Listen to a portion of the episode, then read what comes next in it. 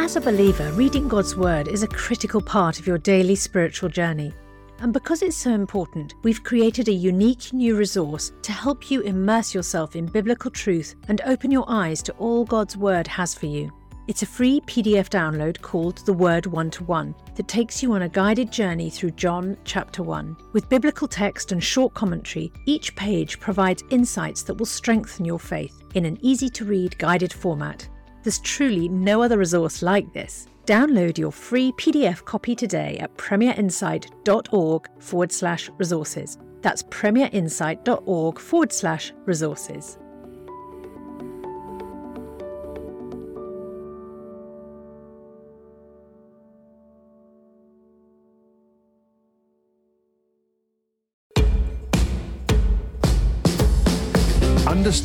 Defend, and share your faith with confidence. This is Unapologetic from Premier Unbelievable. Hello, welcome back. I'm Justin Brierley, and this is the show that is unapologetic about the Christian faith and its capacity to transform, renew, and revitalise both individuals and culture. Well, Tom Holland is a secular historian whose best selling book, Dominion, shows exactly how Christianity has revolutionised culture, the rights and values that the Western world holds dear. Uh, he also hosts the hugely popular podcast, The Rest is History, with Dominic Sandbrook. But I was able to catch up with Tom earlier in the year at the Illuminations Europe conference in Scotland, which supports the work of Bible translation around the world. Well, Tom and I shared an on-stage conversation about why the Bible is the most influential book in the world, shaping concepts of equality, human rights, democracy, and more. Really hope you enjoyed this first part of our conversation, and don't forget to go to our website for more from Unapologetic and all of our great resources, a free ebook too when you register there for our newsletter, premierunbelievable.com. For now, here's what happened at the conference in Scotland.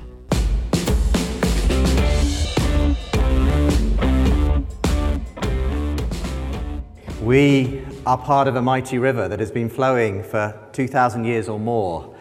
And it's my great pleasure this evening to introduce to you someone who many of you may have come across either through his podcast or his published works. Tom Holland is a historian who has really made a name for himself, especially in recent years, through looking at the way in which our culture, the West, has been shaped by the Christian story. He's also uh, the host, along with Dominic Sandbrook, of the, the, the Rest is History, a wonderful podcast which you should listen to if you're a podcast listener. And he's going to join me on stage now. Tom, do join me to talk about, yes, Christian history, the Bible. Thank you. Well, this is a treat, Tom. We've all been looking forward to this all weekend. You're too kind, Justin. You're way too kind. We're going to sort of find out how a best selling historian of the ancient world ends up with a bunch of evangelicals in Gleneagles um, tonight. Because you invited me. I know. and you kindly said yes. Um, because before we get into the, the theme of the whole conference here, which is the Bible and what we've been encouraging everyone to think about, the way in which it illuminates the nations and the way we want to see it impact all of the nations by everyone having it in their own heart language. Before we get to talking about that in its historical context, I want to talk to you a bit about your own journey um, up to this point. Um, you, you've described yourself in the past as when you were sort of entering your interest in history in the ancient world as as fairly ambivalent, I think, towards the Christian story. What, what was your kind of experience growing up in Well, actually, actually I, I loved the Bible. Okay. Uh, but I, I, loved every kind of compendium of ancient stories. Uh, but I, I, I, adored the Bible. I had all, any number of kind of, you know, children's illustrated Bibles. Genesis, stories in Genesis, Exodus, um, the Judges and Kings, so you know, David and Goliath and Samson and all that kind of stuff. I, I, I've really found it thrilling. But the awful truth is that I, I, what I tended to find most thrilling were the enemies of the children of Israel. Right. So um, the crossing of the Red Sea, I was kind of on the side of Pharaoh. and David and Goliath, I, I was very much with Goliath because he had the better armor. And, you know, and even the Babylonians sacking Jerusalem. I, mm. you know, the Babylonians were great. They had big towers and hanging gardens. And, very and, you know, and the children yeah. of Israel didn't really. Yeah. And when it came to the New Testament, which I found relative to the Old Testament a lot less interesting because it had less battles and beheadings and all that kind of stuff, um, I was totally on the side of the Romans. I, and it kind of came alive for me whenever a centurion would pop up with a mm. sick servant. And obviously, that, you know, the, the, the, most exciting bit was where not only did you get Roman soldiers, but you got a Roman governor with mm. a toga and you know, eagles yeah. and um, marble and purple and all that kind of stuff. So, so that's the awful truth. Now, I, I was, I, I, went to church. I was um, raised by my mother, who, eh, you know, very devout Anglican, uh, and so I absolutely thought of myself as Christian. But the, but the thing is, I was one of those kind of horrible little boys who was really obsessed by dinosaurs because they were big and fierce and glamorous and extinct. And I just migrated from my interest in dinosaurs to, to an interest in ancient empires. And I, I, felt that compared, say, to the Babylonians, the children of Israel were less interesting, and I felt that compared to the Romans, definitely, you know, the apostles were less interesting. Mm. And, and, so if you'd asked me, you know, whose side are you on, Pilate's or Jesus's, you know, if my mother was there, I'd say, I've got Jesus, of course. but if I was true to my heart, I was with, mm, I was yeah. with Pilate. Um, you, you because, because, because the Romans were kind of like the tyrannosaurs yeah. of the ancient world. Yeah, um, Glamorous you know, clean shaven heroes, you know. Mm-hmm. Purple, gold, yeah. marble, what's not to like? Um, so, so you were on the side of the Romans, um, and eventually, you know, having, you know, gone to university, you, you started really engaging with that classical world, that ancient yeah. world, uh, to an even greater degree. You started to research books, you know, many of which we, we know about now, um, about the ancient world. What, what was your experience as you went further and further into that? So the first book I wrote on, on history, and this was aimed at a general market, um, and so I wanted to bring these, these stories alive, was really the background, I suppose, to the world that Jesus is born into. So it was the story about how the Roman Republic, which had conquered um, much of the Mediterranean, including Jerusalem, Pompey the Great had captured Jerusalem and gone into the temple, how it imploded. Mm. And there were famous names involved in this. So Julius Caesar, the most famous, Cleopatra, Cicero, all these, lots and lots of people called C. Pompey was probably the only one who wasn't called C, didn't begin with C. Um, and this had been a story that, that had completely gripped me uh, from, from a very young age. And so in writing it, um, I, I, felt that I was going back to the well springs of my fascination with, with history, and particularly with this kind of period of ancient history. Um, but because I was writing for a general audience, I wanted to bring these people alive. And so I, it, it required me to make a conscious effort to try and get inside their heads and to see the world through their eyes. And these are figures, who I'd always kind of known were very different to the, to, to, the world that I lived in, and that was for me was part of the appeal. But actually having to try and see the world through their eyes, I, I, I began to find it a, a, an increasingly unsettling process. And you know, having said it would be brilliant to see a tyrannosaur, you wouldn't want it in your house. I mean, you know, you wouldn't want it as a pet. No. And likewise, I could, I could find someone like Julius Caesar, you know, this extraordinarily dynamic figure, um, achieved remarkable things in a way, the kind of the archetype of the great figure. But to kind of try and see the world through his eyes, I found increasingly upsetting because Caesar, uh, he conquered Gaul. Uh, this was his great military feat. And we're told by a reliable source, a fairly reliable source, that in the process of doing that, he slaughtered a million Gauls. Mm. And he, he enslaved another million. I mean, these are near genocidal figures. But no one in Rome thought this was a bad thing. In fact, they thought it was heroic and it was trumpeted. Mm. And Caesar, you know, in due course, celebrated a great triumph. He paraded his treasure, he paraded his slaves, um, he paraded his prisoners through the streets of Rome, and everyone gave him massive cheers. Hooray for Caesar. Mm. And so I, I, I began increasingly to ask myself, well, how is it that we live in a world where the idea of slaughtering a million people and enslaving another million seems to us repugnant. And yet, in the age of Caesar, mm. it was a cause for celebration. And the more I wrote about antiquity, the more this came to trouble me. So the, the book I, after uh, Rubicon, the book on the fall of the Republic that I wrote, was about the, the Greco-Persian Wars. So that's um, the invasion, Persian invasion, Battle of Marathon, Battle of mm. Thermopylae, Battle of Salamis. And the most famous of those probably is Thermopylae, those of you who've seen 300 you know, Spartans wearing nothing but black speedos, uh, defying the might of the, uh, the Persian orcs and rhinoceroses. Not hugely historical, that, that rendering.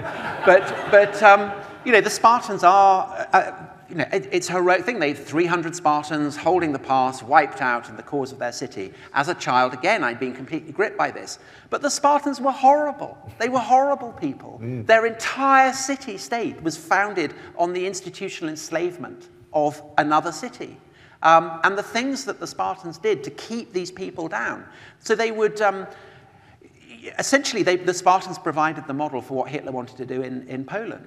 They, they wanted to, um, they, they practiced a kind of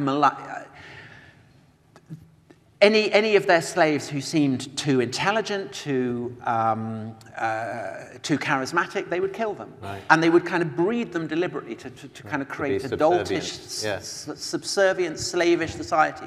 They would haul them into their mess rooms and get them drunk and then amuse themselves by pelting the, the drunken slaves with um, animal bones.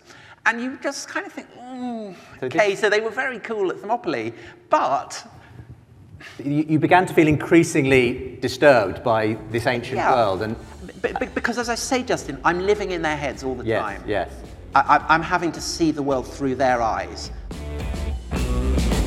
You're listening to Unapologetic from Premier Unbelievable.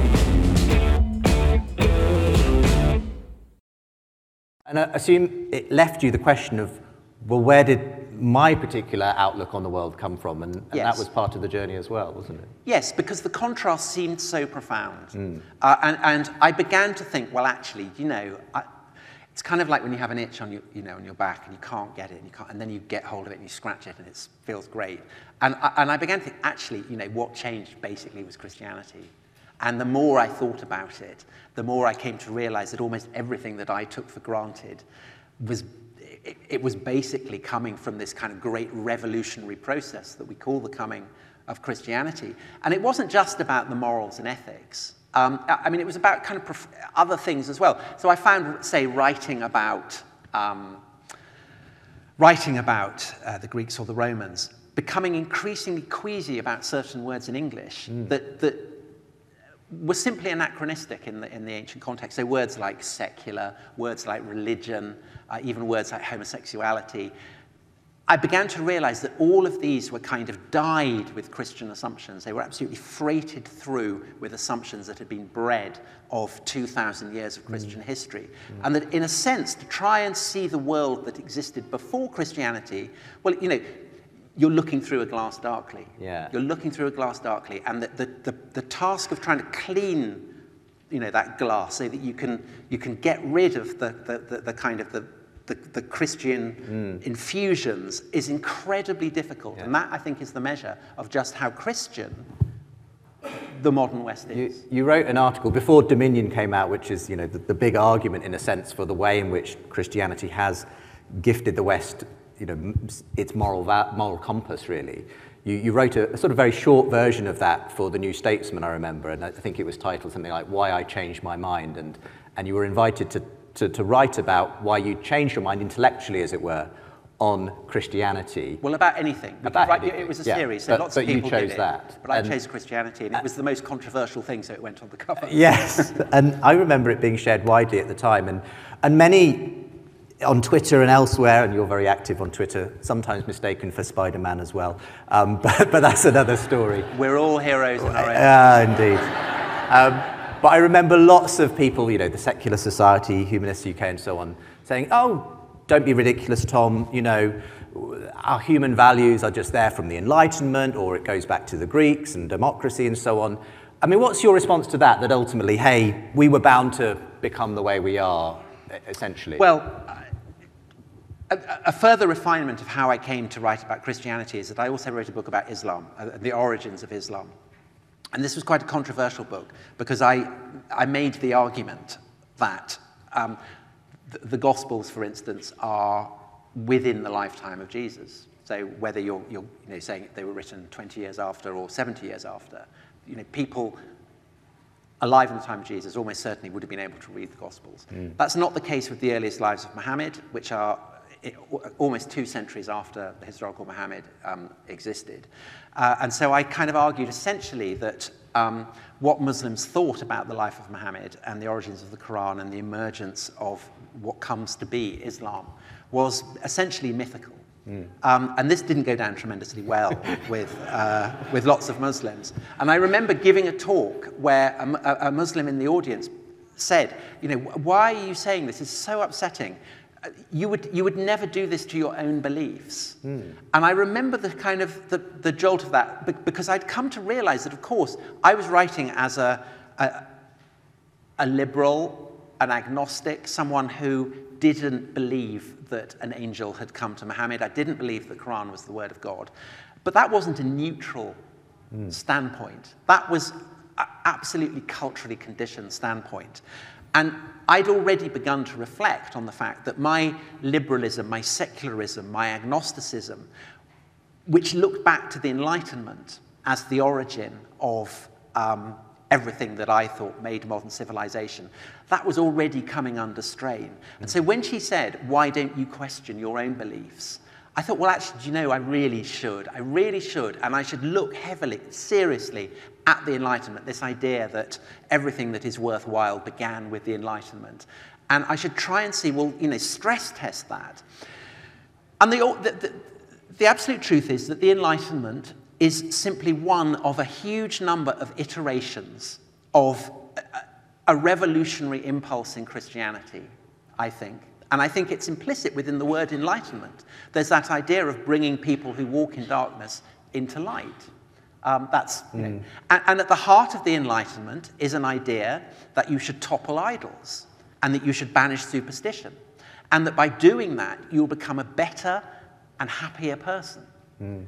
And if that's not a Christian idea, I don't know what is, because you could describe the Reformation in, mm. in exactly those terms. Mm. And you could describe the process by which missionaries in the early Middle Ages went out into, you know, up into the wilds of, of, of Northumbria and, dare I say, Scotland, and into the wilds of Saxony and Scandinavia and so on. They were doing exactly the same. Mm. And of course, the ultimate source for that is older than Christianity itself. It's, um, it's the, uh, the Hebrew prophets, it's mm. Isaiah and it's mm. Jeremiah who are saying, to the Egyptians and to the Assyrians and to the Babylonians, your idols are just stock and stone. Yeah. Um, so I think that the, the, the Enlightenment is simply mm. a, a, an expression of that, and humanists absolutely are an expression of that. Well, if you ever want to see a really thrilling debate between Tom and a well known humanist, A.C. Grayling, um, do check out the unbelievable show, the, the big conversation. Uh, you're incredible, Justin. I, I'm a, a terrible bit of self promotion, but it's an absolutely cracking debate, so, so you, should, you should go and watch that.